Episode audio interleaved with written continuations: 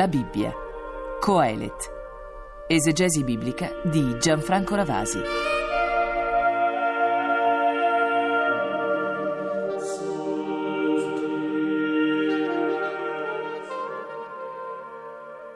Continua la nostra lettura di questo libro abbastanza sconcertante come il libro del Coelet e quest'oggi avremo davanti a noi una pagina piuttosto sorprendente. Anzi, tra poco ascolteremo un versetto che sicuramente è considerato tra i più scandalosi, tra virgolette, di tutta la Bibbia. È una dichiarazione così pessimistica che ha fatto tante volte versare fiumi di inchiostro per cercare di renderla meno provocatoria. Il capitolo sesto, comunque, che noi ora leggiamo, è una riflessione aperta sul tema della ricchezza, sul tema del denaro e dei suoi esiti. Ecco, siamo ben lontani da certe pagine dell'Antico Testamento, come nel libro dei Proverbi o come si può vedere nelle, nei ragionamenti degli amici di Giobbe, pagine che consideravano il benessere, la prosperità, la ricchezza come una ricompensa per la giustizia, come una benedizione del sapiente da parte di Dio stesso. Ebbene, Coelet invece, in una mh, pagina particolarmente aspra, dipinge l'insoddisfazione radicale di chi, pur avendo molti beni, non riesce a goderli anche se si è più grandi di un patriarca biblico, quali avevano vite lunghissime, avevano decine e decine di figli, anche se quindi si ha la possibilità di percorrere un lungo itinerario terreno, non cessa mai quel vuoto interiore che non ti fa provare sapore, desiderio, gusto per nulla. E allora a questo punto c'è quella esclamazione che è di una violenza inaudita e che in un certo senso dovremmo giustificare perché è presente nell'interno di un testo che per i credenti è pur sempre parola di Dio. Quella dichiarazione così violenta, così scandalosa, come dicevo prima, secondo la quale è molto meglio l'aborto che viene dal nulla e precipita nella tenebra, piomba negli inferi, senza provare mai questa insoddisfazione radicale che è quella dell'esistenza terrena. Sentiremo questo versetto, poi diremo magari una parola per cercare in qualche modo di giustificarlo, soprattutto di giustificarlo ai credenti, perché questo pessimismo sembrerebbe urtare contro il testo della parola di Dio, la quale dovrebbe per eccellenza annunciare speranza.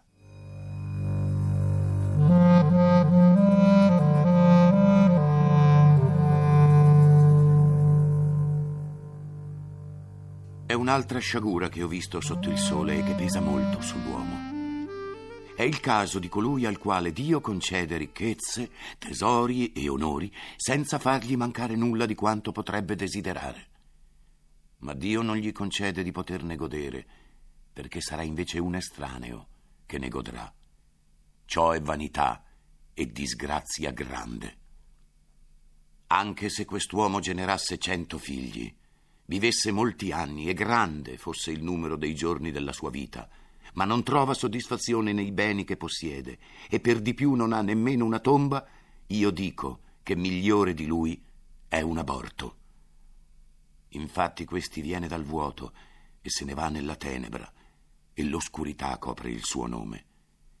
Per quanto non abbia visto né conosciuto il sole, tuttavia la sua sorte resta sempre migliore di quella dell'altro e se quello vivesse anche due volte mille anni, senza però poter godere i suoi beni, non va forse a finire nello stesso luogo dell'aborto. Tutta la fatica dell'uomo è per la sua bocca, eppure il suo desiderio non si sazia mai. E allora quale vantaggio ha il sapiente sullo stolto? Che serve al poveraccio sapersi destreggiare nella vita? Meglio vedere con gli occhi che vagare con la fantasia. Anche questo è vanità e occupazione senza senso. Ciò che è già da tempo ha avuto la sua sorte.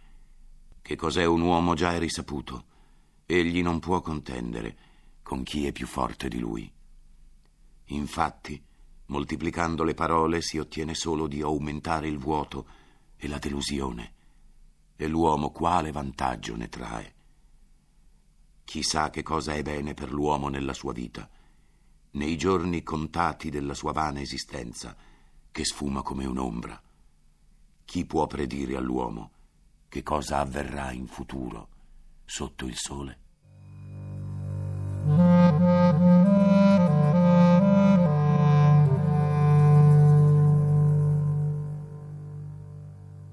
Abbiamo dunque ascoltato il capitolo sesto di Coele nei versetti 1-12.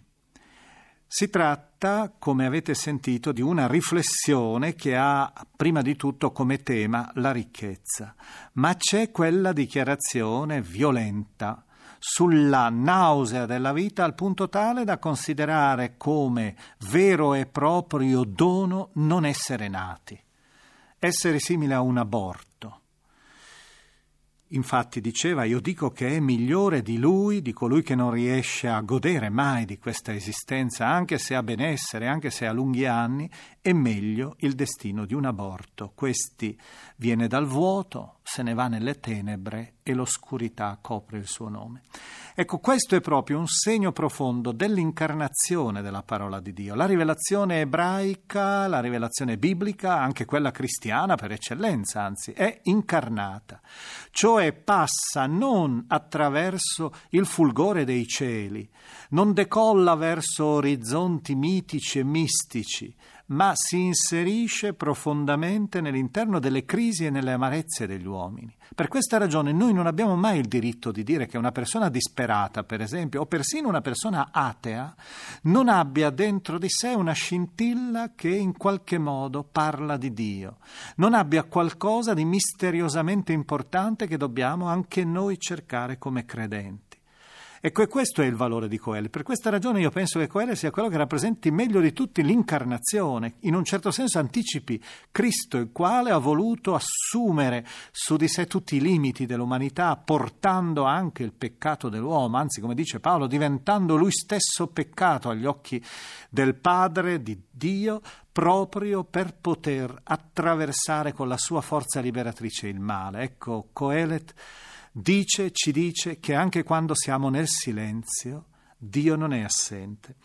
Una serie di proverbi poi ha suggellato il brano che abbiamo ascoltato e la sua considerazione sull'angoscia umana che non potrà mai essere saziata né dal cibo, né dalla sapienza, né dalla ricchezza, né dalle illusioni.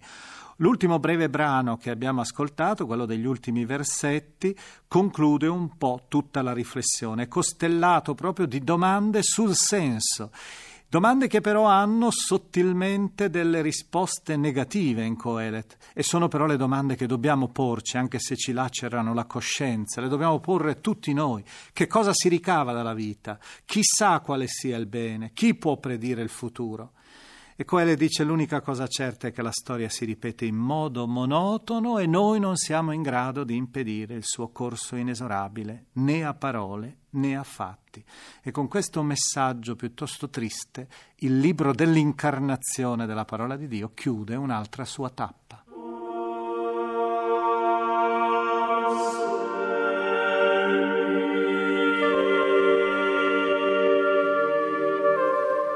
Abbiamo trasmesso la Bibbia. Coelet. Esegesi biblica di Gianfranco Ravasi. Lettura di Alarico Salaroli.